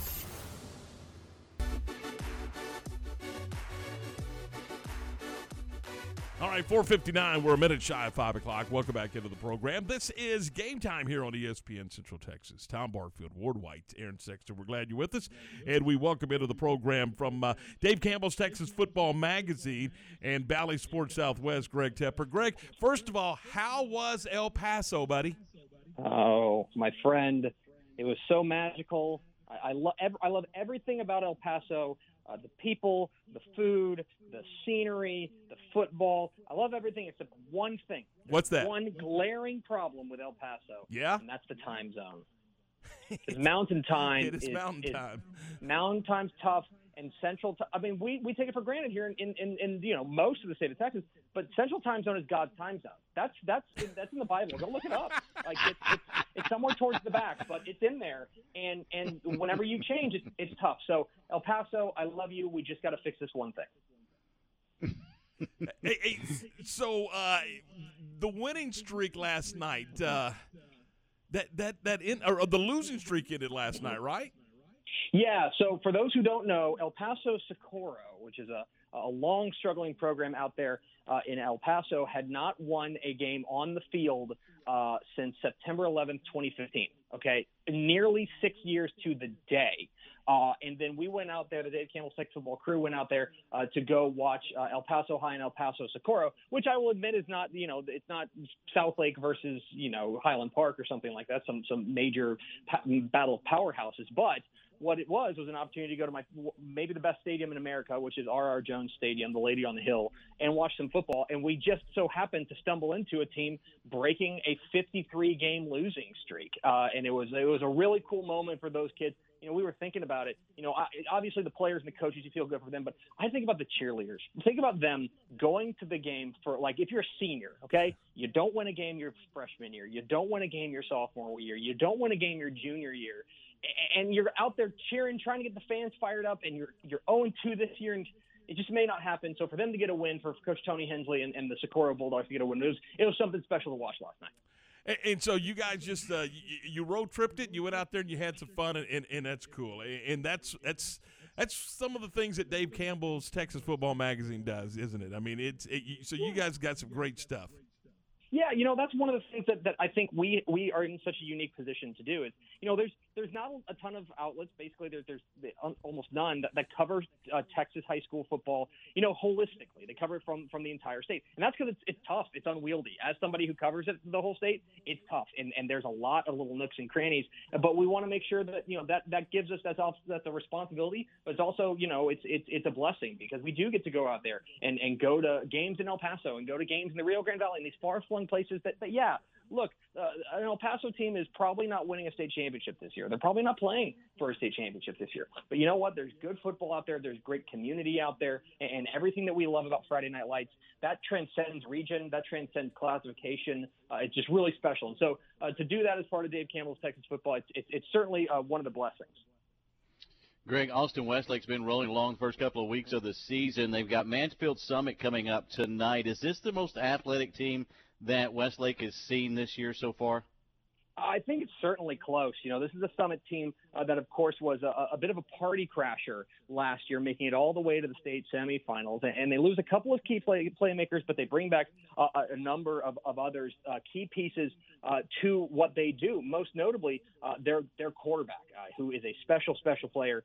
they bring they bring him back, and, and he's the trigger man for this Jaguars attack. You know, when, when you're talking about David Hopkins, he, he does a lot of things for them, and they've got playmakers all over the field. Now, look, sometimes, you know, they're, they're working in a number of new pieces, and that's going to be a bit of fits and starts, but this will be an interesting challenge, you know, and you talk about a stylistic challenge for Westlake that you're, they're going from playing uh, Euless Trinity, right? Euless Trinity team that's going to line it up, smash mouth football. They want to do. They want to go out there and, and just kind of beat you down. Now they're going up against a team with just just uncut speed. I mean, a team that's just got a ton of speed on the outside and athleticism. Beat, try to beat them in a different way. I mean, Westlake is, in my opinion, clearly a favorite in this one. Not only are they the number one team in 6A, this is also a 5A team there in Mansfield Summit. But this is certainly another challenge for this uh, squad that obviously has eyes on bigger prizes uh, than just finishing a regular, uh, a non-district schedule uh, unbeaten. Let's let's stay in that Austin area just a bit, and let's talk about Don Hyde of the La Vega Pirates and against uh, uh, LBJ. This this has the makings to be a terrific football game. Yeah, it, it, sure does. And I'll also tell you this: I think it has the, the makings to be an absolute slugfest. I mean, uh, I, you you folks are obviously familiar with the way La Vega plays in uh, covering covering high school football for a, a decade now across the state of Texas. Uh, I, I think I'm comfortable saying that this is among the most La Vega La Vega teams that we've seen. I mean, they are physical, power running no bones about it. They are just going to line it up and just just hit you. I mean, they are out there. They're out there to, to whip your rear end, plain simple. They're, they they view this football uh, football game as as a brawl, and, and LBJ's got that stomach for the fight. Another team that really broke out last year, LBJ, and, and there may be this notion that oh, you know, they're two star players, Latrell McCutchin off to Oklahoma, Andrew Mukuba off to Clemson. Actually, actually started in the game last week against Georgia. Um, you thinking, okay, well, they're going to take a step back. I just don't think that's the case. I think this is a really dynamic uh, LBJ squad. They're physical up front, and they've got a playmaker in Oscar uh, in Oscar Attaway, their, their, their quarterback, who is uh, can be a real game changer for them. So uh, Oscar Gordon, rather. I, I think that this is a really unique challenge. It's going to come down to the fourth quarter. It's going to come down to who's got the legs, plain and simple. But one thing I'll say about La Vega, you know, they are they they always schedule a tough non-district. That's a, a that's a, a Don Hyde specialty. Uh, he always wants to do it, and and he made no bones about it. But these first two games, they've rolled past Katy Jordan, which is a new school opening in the Houston area. They rolled past Dallas Bishop Dunne, which at one point was a DFW private school powerhouse. They've kind of fallen on hard times since then. Uh, but the the meat grinder starts tonight for La Vegas uh, when they're playing at Austin LBJ. Then they get number one Argyle next week. Then they get Corpus Christi Miller on the road, a really tough game. Then a bye week, and then they start district, and they start district with the three best teams in that district besides them with Stephenville, Brownwood, and Midlothian Heritage. The next seven weeks are an absolute meat grinder uh, for La Vega, and we're going to find out real quick exactly how good this La Vega team is, which I think might be actually very, very good. Speaking of Stephenville, they're going to be at home hosting Salado, who's trying to bounce back after uh, that loss to Grandview in a good football game last Friday night. Uh, this one should be pretty competitive, you think, Greg?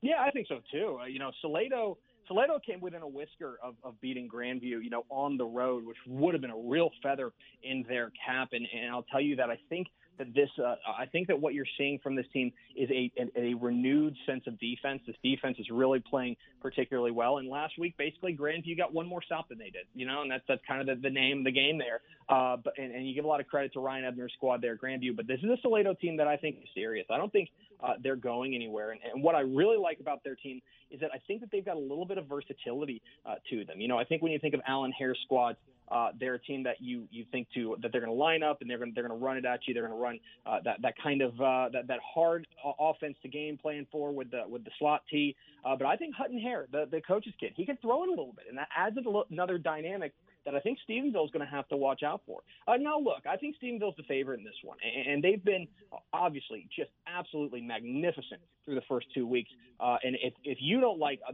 I'll tell you that the computers really like what they've done because they really like dominance. They like what they, do. you know, beating Sweetwater and beating Everman. Those are two hard-nosed teams and two good teams. They have impressive victories over. But I think this is their biggest. Che- I think this is their biggest test yet. And the rubber's going to meet the road here. I think for ye- for the Yellow Jackets, and it may not come as easily. You know, they've They've gotten great play from their quarterback Ryder Lambert, who I think has stepped up. They've, they've spread the ball around to a couple of different guys there. Their wide receiver Coy Eakin has been a game breaker for them, uh, but this is a real test for them, and it's a different test. So that's going to be very interesting, especially considering in their district they're going to have to go up against a couple of teams that really run the ball well. It's a good test for Stephenville before they get into district play.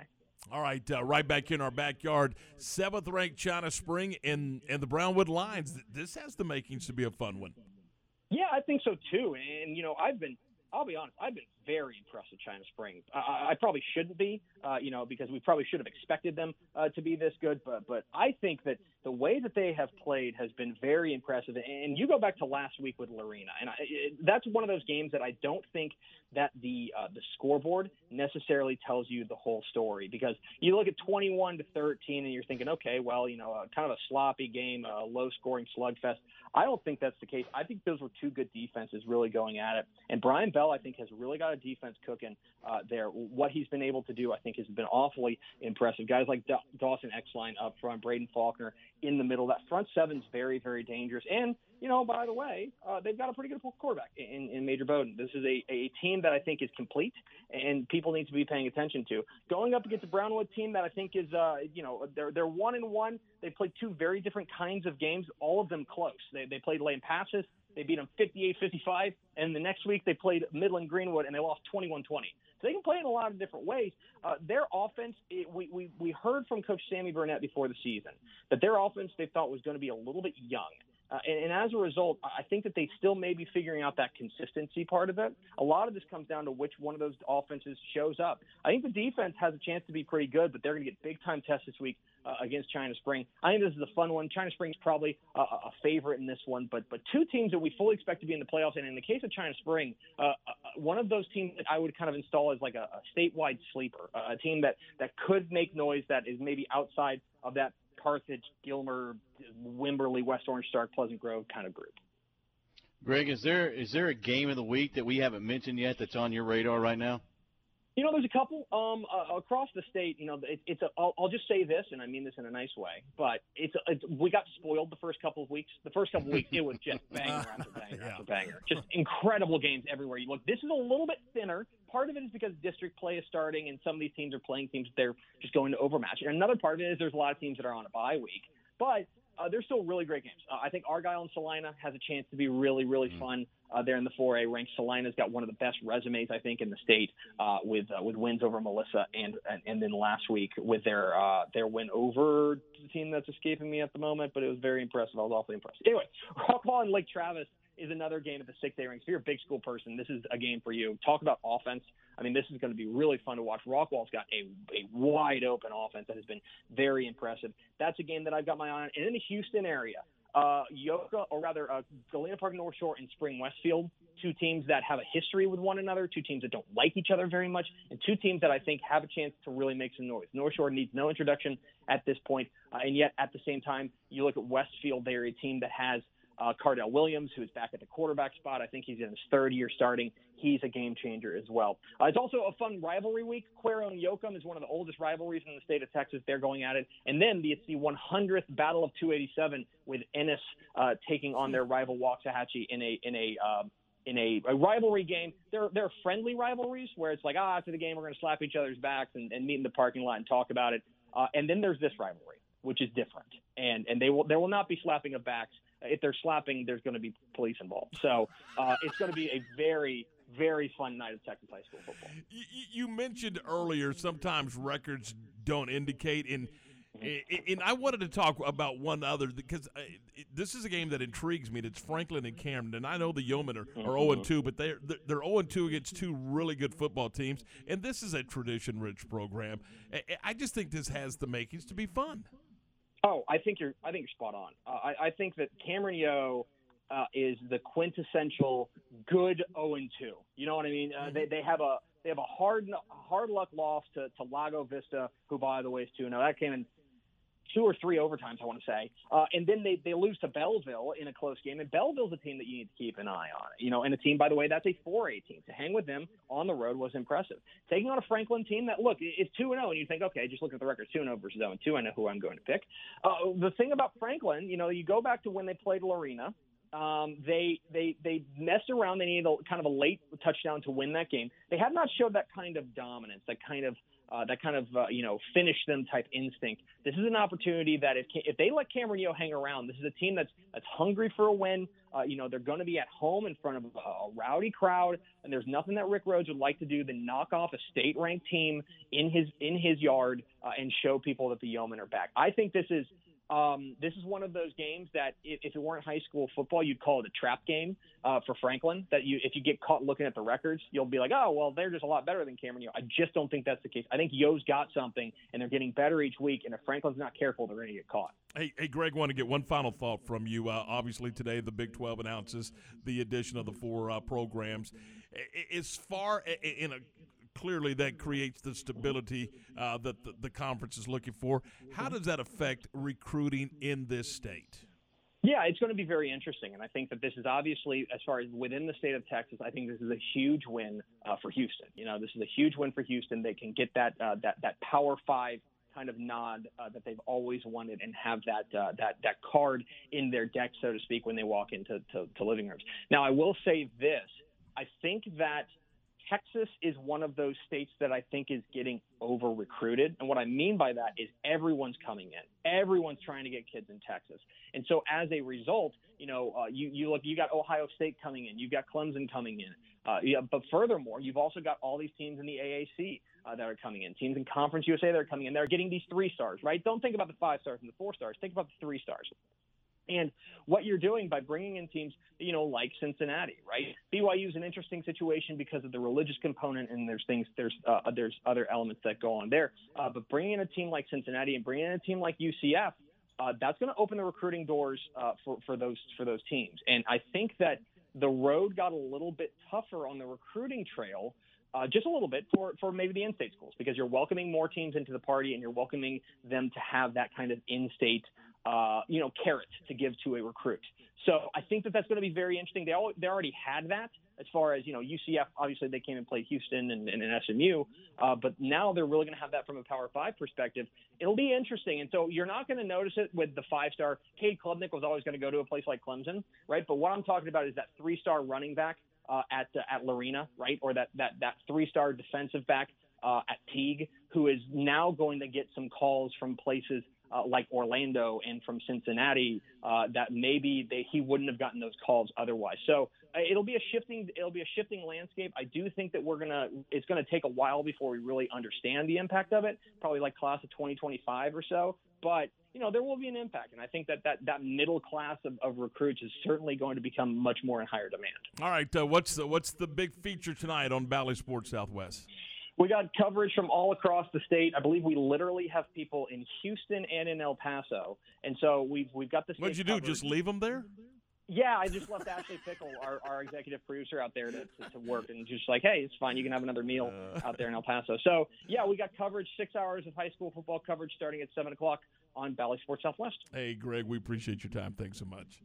All right, take care, boys. Talk to you soon. That's uh, Greg Tepper from uh, from uh, Dave Campbell's Texas Football Magazine and Bally Sports Southwest. It is a 5.15, 15 after 5. Coming up next, we talk to Ricky Thompson, and uh, we'll talk uh, uh, some Baylor football. We'll do that in a couple of minutes. But right now, it is time for the Cowboy Report. If you or a loved one suffer from chronic pain, it doesn't have to be that way. Dr. Rao Ali of Hill Regional Hospital in Hillsboro is a board-certified pain specialist. Call Dr. Ali today at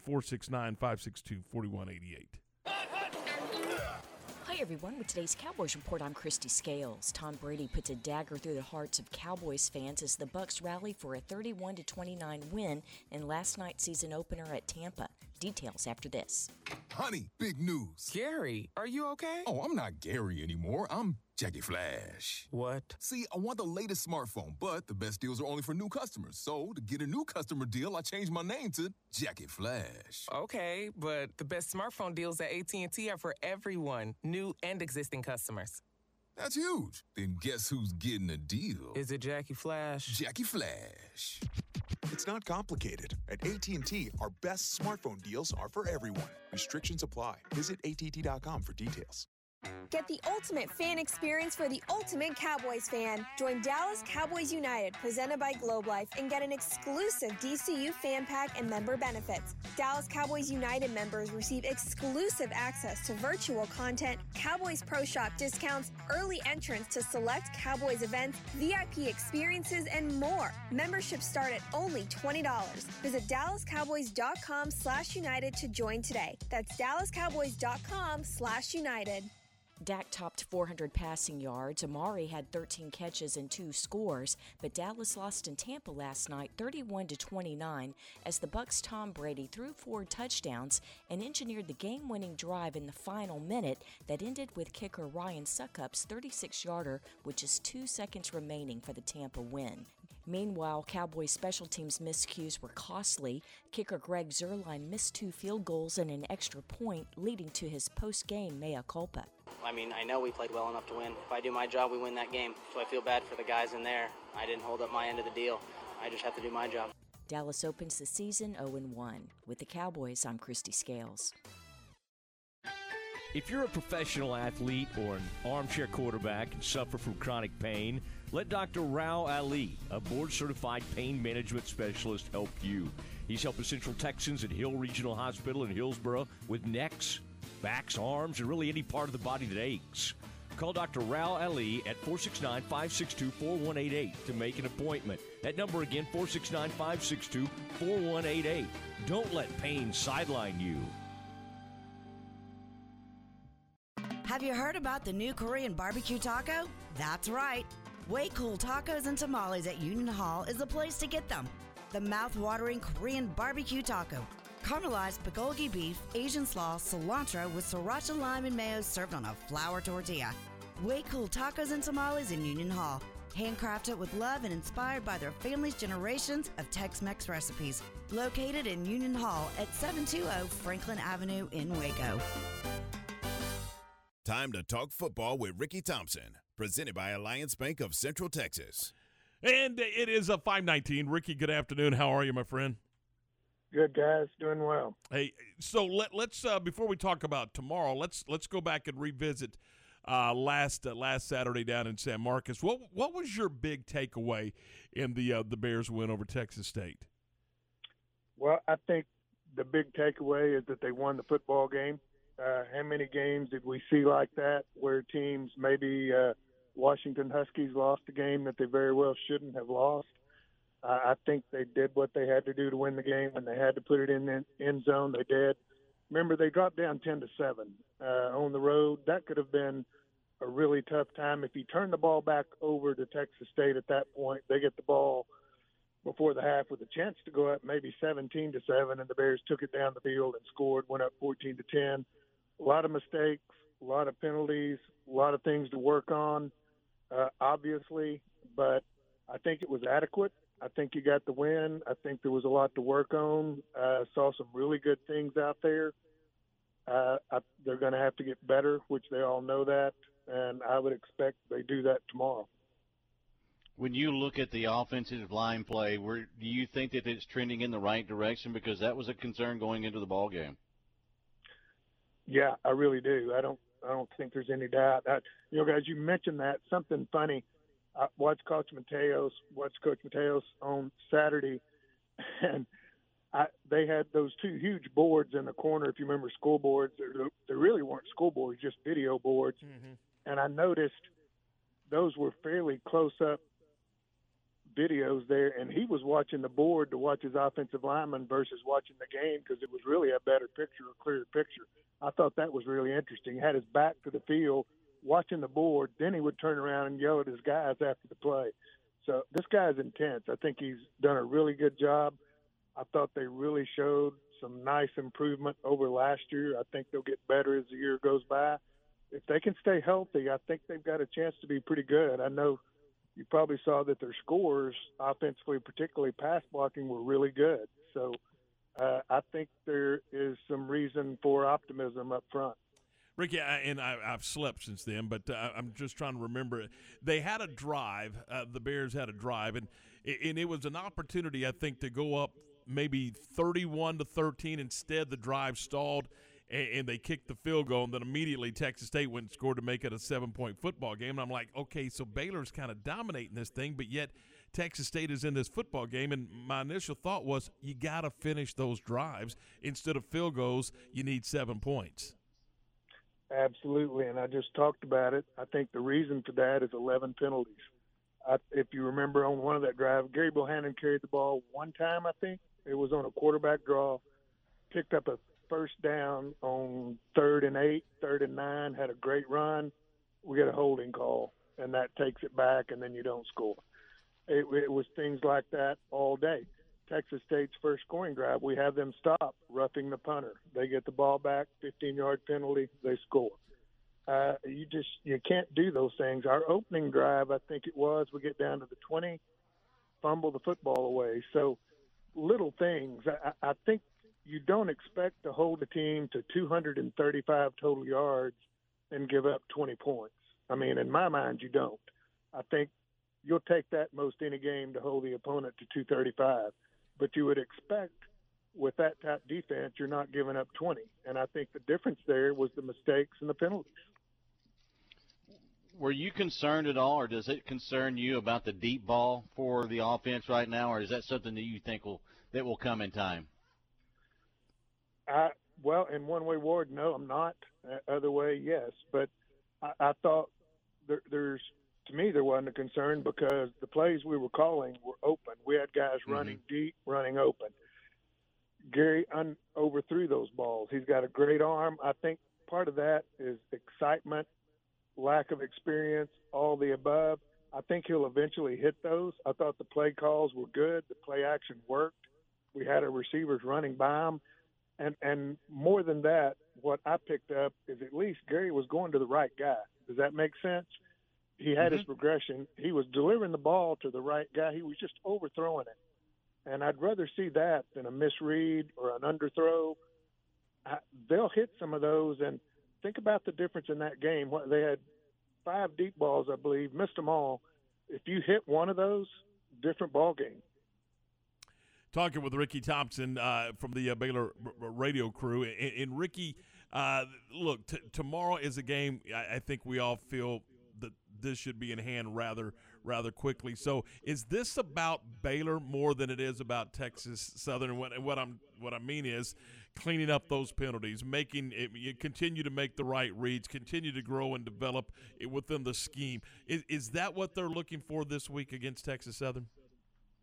Yes, I think it has to be, and and frankly, this is a game that we should win handily, should win rather easily, and that doesn't always happen. But I think it's important to go out and do that. I think we would have all preferred to go out and beat Texas State 34 to 13 instead of 29 to 20. And I think tomorrow it's important that we try to dominate the football game, that we get the running game going, that we hit some of those deep balls that we just talked about. Don't miss them all. Hit one or two of those, have some big plays, dominate defensively, and and maybe get some of these other guys in in the second half. Keep everybody healthy, and maybe you see a Zeno a shape in in the second half. And I, I think yes, we take care of ourselves, and if we take care of ourselves, we should win this game handily. All right, Rick. Uh, what's uh, what's going on at Alliance? And I mean, how close are we? Are we getting closer to our uh, our uh, Bell County location? Well, we're getting close. We didn't do as fast as the Big Twelve and adding four teams, but we're we're we're we're, we're going to try. Maybe we'll get over there, and I expect to before we add the next two when these other two guys are gone. How about that? there you go. Uh, we're yeah, we're we're headed that way. Really excited about it. Excited about football tomorrow and uh, high school football tonight. In fact, Ricky, I appreciate the time. Thanks so much. We'll talk to you again next week. You bet, guys. Talk, talk, to you soon. That is Ricky Thompson uh, from Alliance Bank of Central Texas, and of course the uh, longtime sideline reporter for the Baylor Radio Network. It is 5:26. Coming up next, we're going to talk some Cowboys football with Kyle Youmans. But right now, John Morris joins us with today's Baylor Sports Beat. This is the Baylor Sports Beat, a daily look inside Baylor athletics. Now here's the voice of the Bears, John Morris. Everybody, it's time for a check of Baylor athletics on the Friday Baylor Sports Beat. Coming up, Baylor football with their home season opener comes up tomorrow evening at McLane Stadium. That plus volleyball and soccer news. It's all straight ahead on today's Baylor Sports Beat. When we moved to Texas, we were like fish out of water. We didn't know anyone in our neighborhood until our Texas Farm Bureau insurance agent came to the house. She was so helpful and reassuring, a friendly face with that Texan hospitality I'd heard about. When we purchased a Texas Farm Bureau insurance policy, we knew we were making the right choice. We knew our family would be protected. Visit Texas Farm Bureau Insurance today at tfbinsurance.com to find an insurance agent who's a true neighbor. Coverage and discounts are subject to qualifications and policy terms and may vary by situation. Not only will you find an award winning dealer at Allen Samuels, but you'll also find some great award winning products. The 2021 Ram brand ranked number one automotive brand on JD Power's initial quality study. The 2021 Dodge brand ranked number two behind Ram, and the 2021 Jeep Gladiator named highest quality midsize truck. Allen Samuels, 201 West Loop 340 in Waco, where we deliver quality. Come by, let's be friends. Now back to today's Baylor Sports Beat. Here again is the voice, John Morris.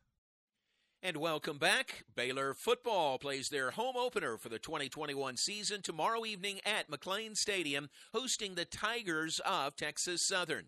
Texas Southern 0-1 on the year. They lost to rival Prairie View A&M last week in their season opener. The Bears back home after a 29-20 win over Texas State in San Marcos last Saturday. Here's Baylor head coach Dave Aranda from Wednesday's Baylor Coaches Show live from Rudy's talking about Texas Southern. They're talented, um, really good skill level. Uh, they're fast, they're long uh, athletes. Um, receiver wise, or, or offense wise, wide receivers is a strength. Quarterback is a freshman. He played in the spring. Um, he's got he's got a big arm.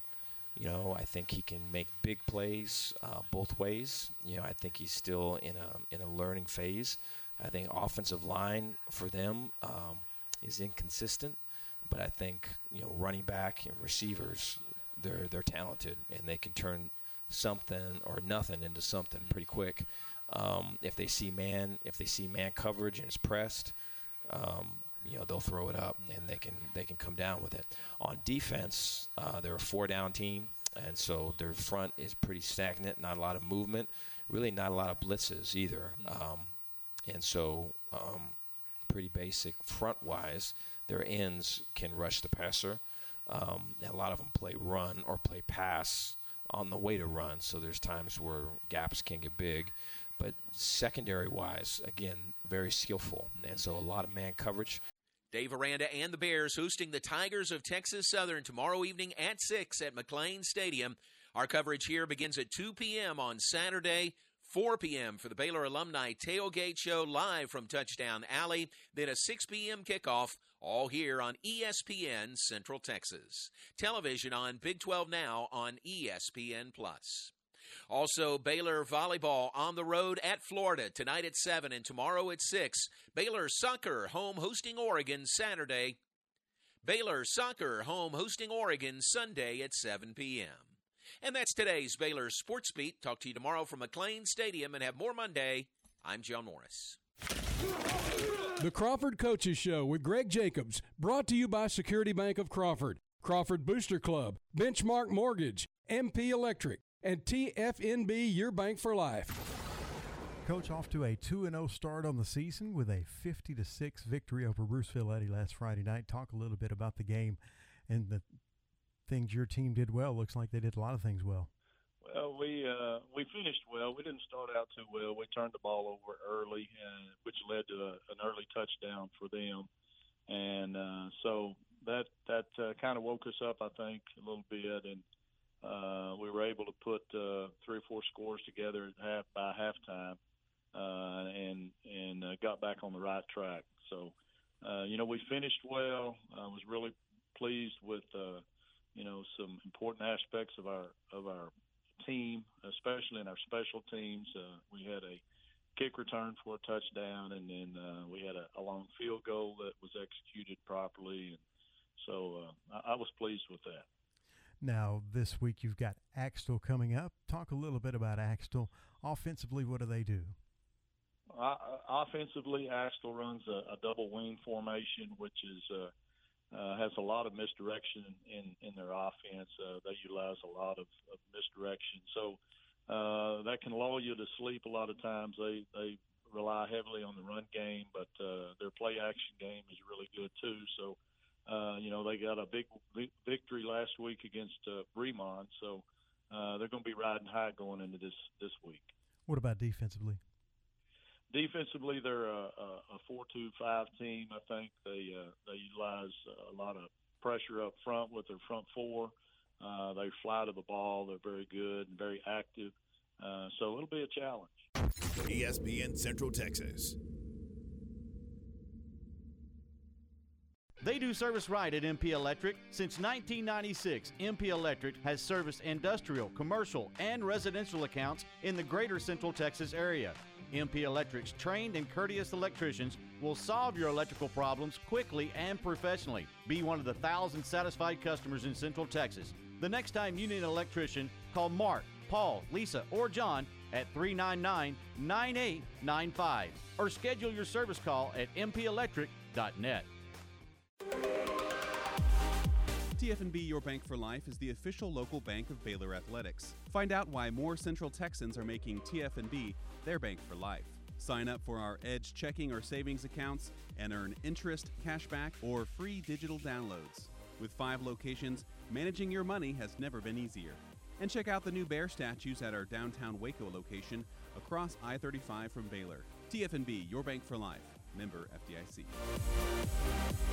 When shopping for a home mortgage, Benchmark Mortgage, Waco, Central Texas is ready to bring you home, offering conventional VA, FHA, and USDA loan products for purchase and refinance transactions. Our team is committed to providing a first class experience and united by the Benchmark core values success, relationship, dynamic, excellence, and positive attitude. We provide certainty in uncertain times. Benchmark Mortgage, Waco, Central Texas, locally owned and operated by Adam Goldenberg, NMLS number 746474, with 20 years experience. Visit adamgoldenberg.benchmark.us. The Crawford Booster Club is a nonprofit organization that supports all Pirate and Lady Pirate athletic teams. Through the sale of Crawford apparel and a spring fundraiser, they're able to purchase needed items and products that are typically not in the school athletic budget. The Crawford Booster Club is proud of all the high school and junior high athletic teams, including football and baseball, boys and girls basketball, tennis, cross country, track and field, and golf, and girls volleyball and softball. They encourage all Crawford residents to go to the games, both home and on the road, and let the coaches and student athletes hear your support.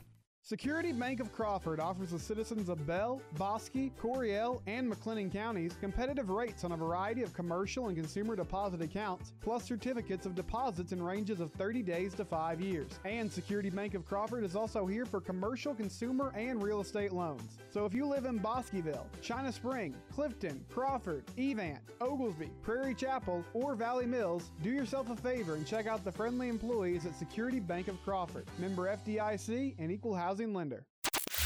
Now, back to the Allen Samuel Studios.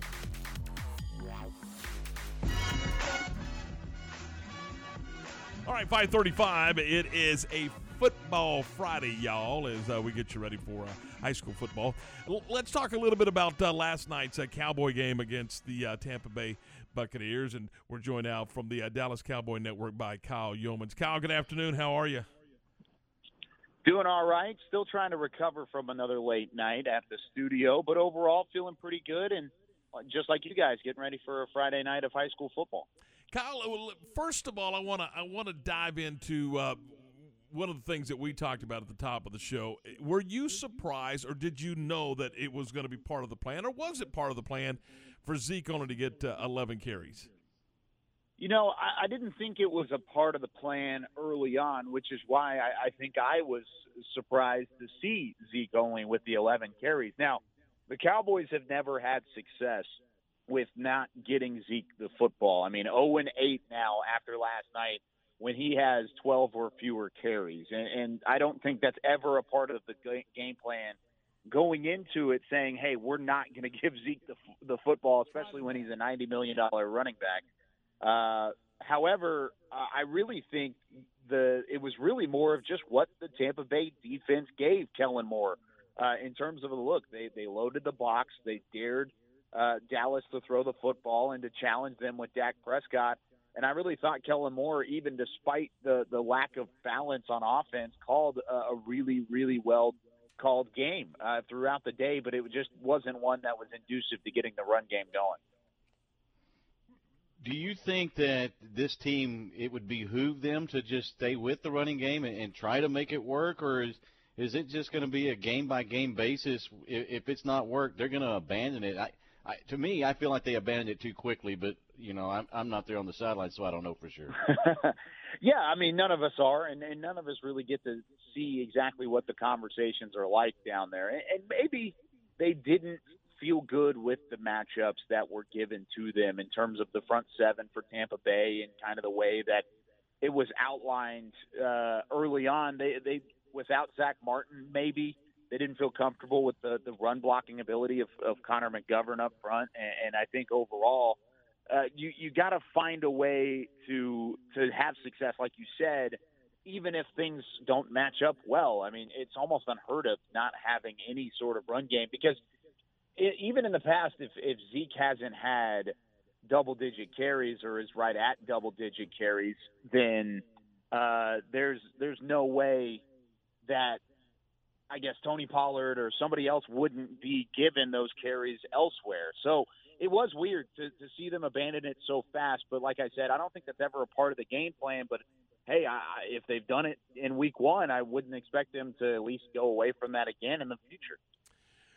Well, more bad news for the Cowboys uh, with Collins in the suspension.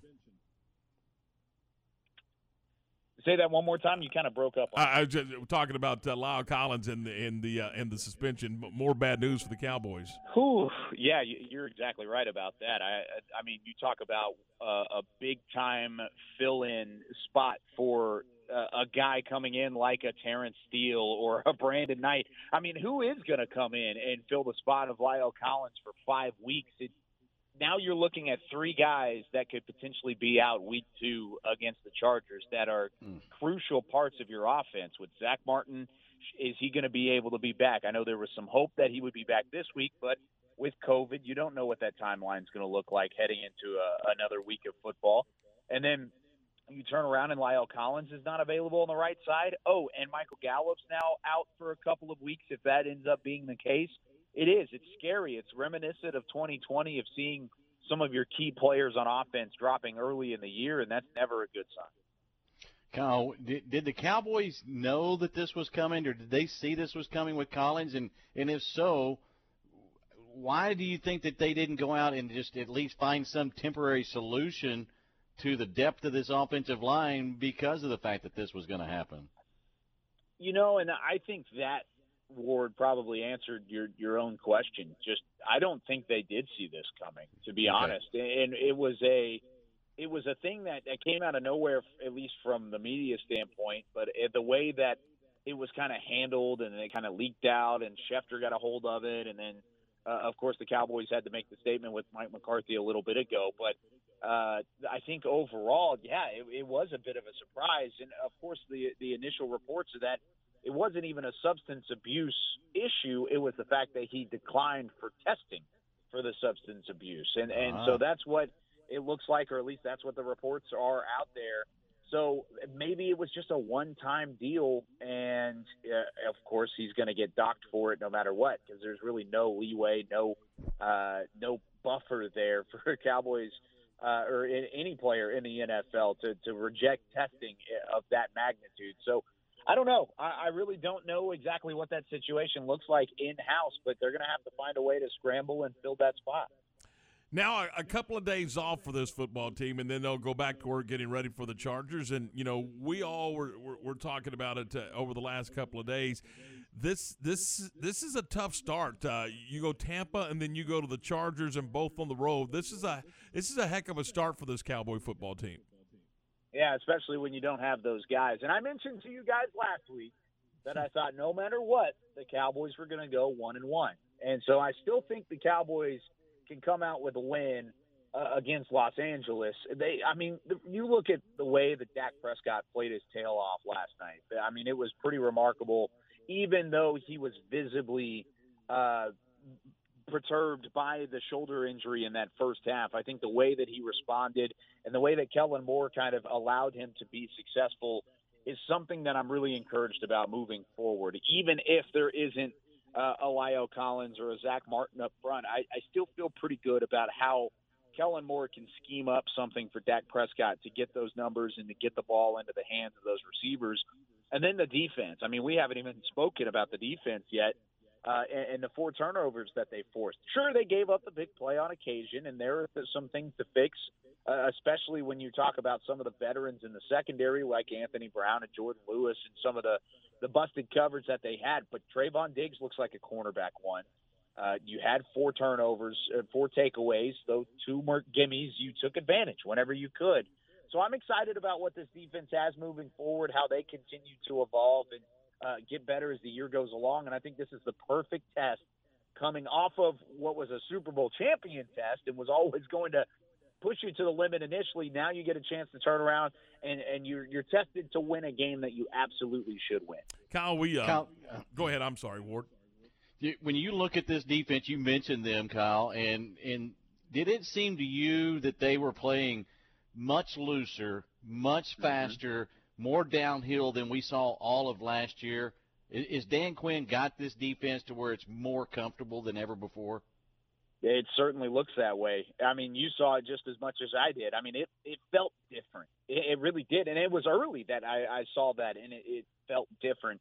And of course, that's kind of the way it's looked throughout training camp, and in the very very small amount of time that the starters were on the field in the preseason, you kind of just had a feeling that things were clicking things were getting understood and the X's and O's and the communication was there. And I think you saw kind of the culmination of that last night.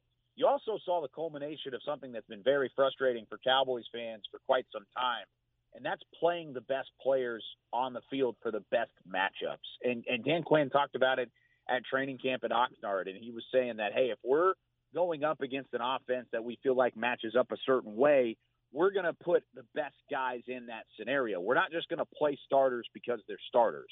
And you saw that last night because of the snap counts with guys like Jaylon Smith, who only saw 16 snaps, Leighton Vander Esch, who saw 14. And then the majority of the linebacker play was from Micah Parsons with 51 snaps, and then Keanu Neal, who had 50 snaps. And that's not necessarily anything I think anybody could have predicted going into the year.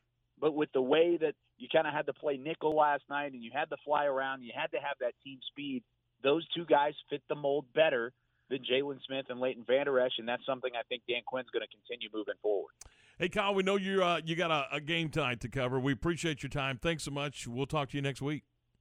Absolutely, guys. Thanks for having me. Have a good day. That is uh, Kyle Youmans from the Dallas Cowboys Network. It is 544. We're 16 away from 6, and we're brought to you in part by Morrison's Gifts. You know, uh, whether it's a birthday gift, an anniversary gift, a holiday gift, you need to stop by Morrison's Gifts, Waco's gift store for every occasion, whether it's Jon Hart leather goods, Consuela leather goods, big old key rings, candles, jewelry, whatever the case may be, it's available at Morrison's Gifts. They're at 4308 West Waco Drive. And again, they've been in business since 1979. Not sure what you want to get?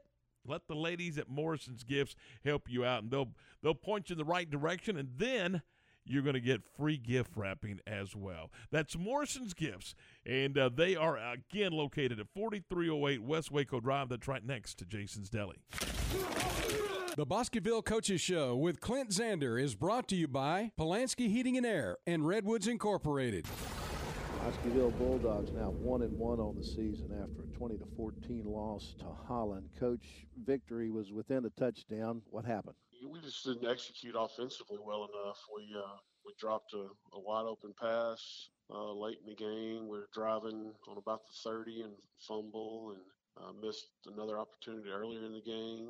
Had a punt blocked for a touchdown. Just some things that we didn't execute on very well that, that we got to get better at in the next couple weeks before we start district. Does it trouble you any that you're only put 14 points on the board offensively? Not really.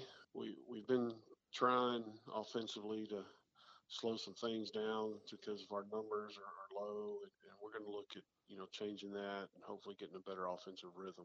About on the defensive side? Who stood out for you in this particular game?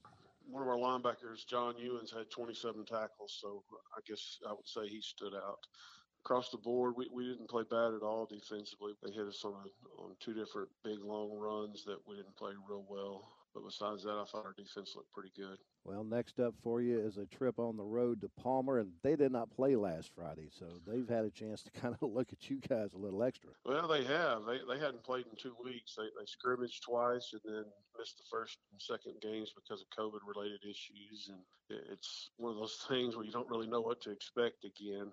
Uh, you know, you watch some scrimmage film and hopefully learn a few things from that. We look back at our game from last year to see how they tried to attack us. But uh, it, will be it'll be an interesting trip to, to say the least. You know, trying to figure out exactly where they're at and and hopefully with two games of experience under our belts that that'll be you know to our favor you know maybe they'll have some of those first game miscues that you seem to always have espn central texas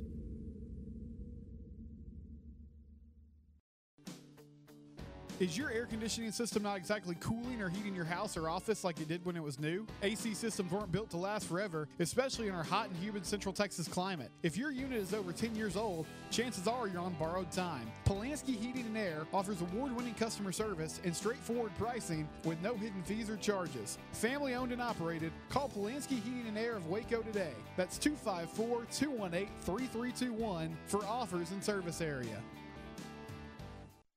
This is Jim Haller proudly speaking for Redwoods Incorporated. My wife and I had been thinking about the need to replace our old redwood deck for a couple of years, but just kept procrastinating because of the big hassle we thought the project would be. That was the case until one day I picked up the phone and called Greg Evans at Redwoods Incorporated. He was nice enough to come out to our home the next morning and talk to us about the options available. He suggested what we needed to do from the decking material to the railings to the lighting to an outstanding contractor. To make a long story short, we said, let's go for it. And a week and a half later, thanks to Redwoods Incorporated, we had a beautiful new deck to enjoy. And to make it even better, the cost was less than we had budgeted. Redwoods Incorporated exceeded our expectations. If you have a project in mind and want the best in wood products and customer service, go see Greg or Scott at Redwoods Incorporated, conveniently located off North Valley Mills Drive on Esther Street behind Applebee's Restaurant. You'll be glad you did. Established in 2007 and independently owned, Alliance Bank Central Texas is committed to helping families and businesses meet their financial goals. From their tellers to their board of directors, they know the importance of superior service and competitive products. Customers have confidence knowing that their financial needs are in good hands. It's your bank, Alliance Bank Central Texas, with two Waco locations 4721 Bosque Boulevard and 191 Archway Drive on Highway 84, and at AllianceBankTexas.com. Member FDIC and Equal Housing Lender. Wings Pizza and Things has been your go to place to watch your game for over 15 years. With over 60 big screens, you're sure to catch all the games. With 15 wing sauce flavors from ghost pepper to plain, we have all your taste buds covered. And don't forget about the made from scratch pizzas. But wait, there's more. Try their burgers, Phillies, sandwiches, and wraps. Don't forget about the wide variety of draft beers and finish your meal off with something from the sweet spot. Check out the entire menu and specials at wingsandtemple.com or follow them on Facebook. Wings Pizza and Things, Temple's home for sports for 15 years. Elevate your career with a new job at VersaLift Southwest, a Time manufacturing company. VersaLift Southwest occupies a 16 acre state of the art assembly and upfitting facility that develops and builds the world's best aerial lifts, digger derricks, and cable placers right here in Central Texas. They are now hiring hydraulic, electrical, and service technicians. All openings start at $17 an hour or more. Drop by their location, 7601 Imperial Drive in Waco, to apply. Last Chance Bar and Bellmead is under new ownership. This family owned and operated establishment offers a small town atmosphere with a rustic down home feel. Open seven days a week, this hometown sports bar offers a variety of entertainment. Pool tournaments every Monday and Tuesday, karaoke every Thursday, and live music Saturdays. Located at 1200 New Dallas Highway in Bellmead. Only minutes from I 35 and a short ride from downtown Waco. With the coldest beer in town and some friendly faces, stop into Last Chance Bar for some good old Texas hospitality. For more information and upcoming events, log on to lastchancebartx.com. My house has a new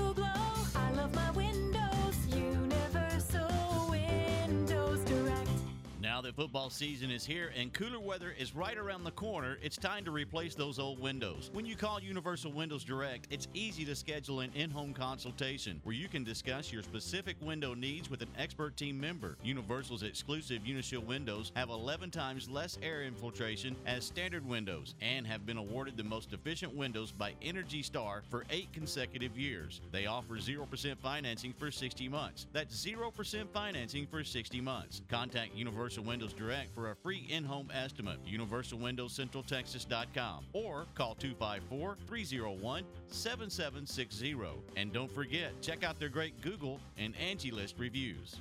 I love my windows. They've got that brand new home effect. Universal Windows Direct. From the Allen Samuels Dodge Chrysler Jeep Ram Studios.